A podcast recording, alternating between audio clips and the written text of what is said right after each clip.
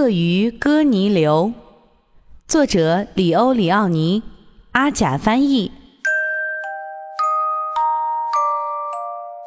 当鳄鱼蛋孵好时，别的小鳄鱼是从蛋里爬出来，然后再爬到河滩上的，但哥尼流却是双脚直立走出来的。哥尼流渐渐长得高大起来。它几乎从不趴下来，四肢着地。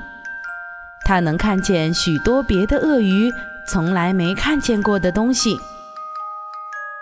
我能看到比那片灌木丛还要远的地方，他说。可是别的鳄鱼却说：“那又有什么好处呢？”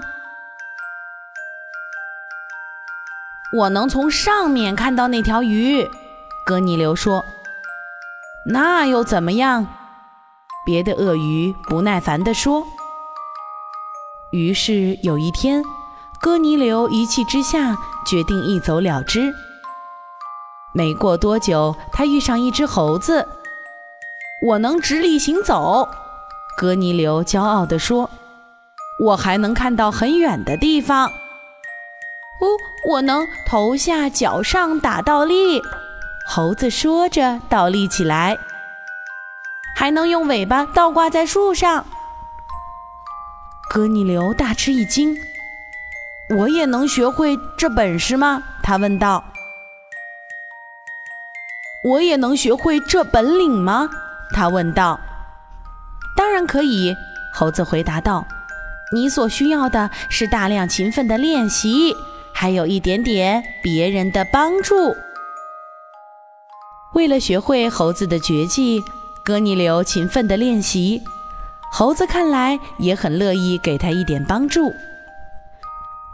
当哥尼流终于学会了头下脚上打倒立和用尾巴倒挂在树上之后，他骄傲地走回到河滩。瞧，他说：“我能头下脚上打倒立，那又怎么样？”别的鳄鱼都这么说。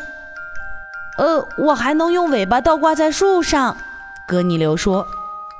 可是别的鳄鱼只是皱起眉头，还是这么说。那又怎么样？哥尼流又失望又生气，他决定回到猴子那里去。可是当他刚刚转过身，再回头一看，你猜他看见什么了？河滩上的鳄鱼们跌成了一团，正在试着头下脚上打倒立，还想试着用尾巴倒挂在树上。哥尼流笑了，河滩上的生活再也不会是从前那样啦。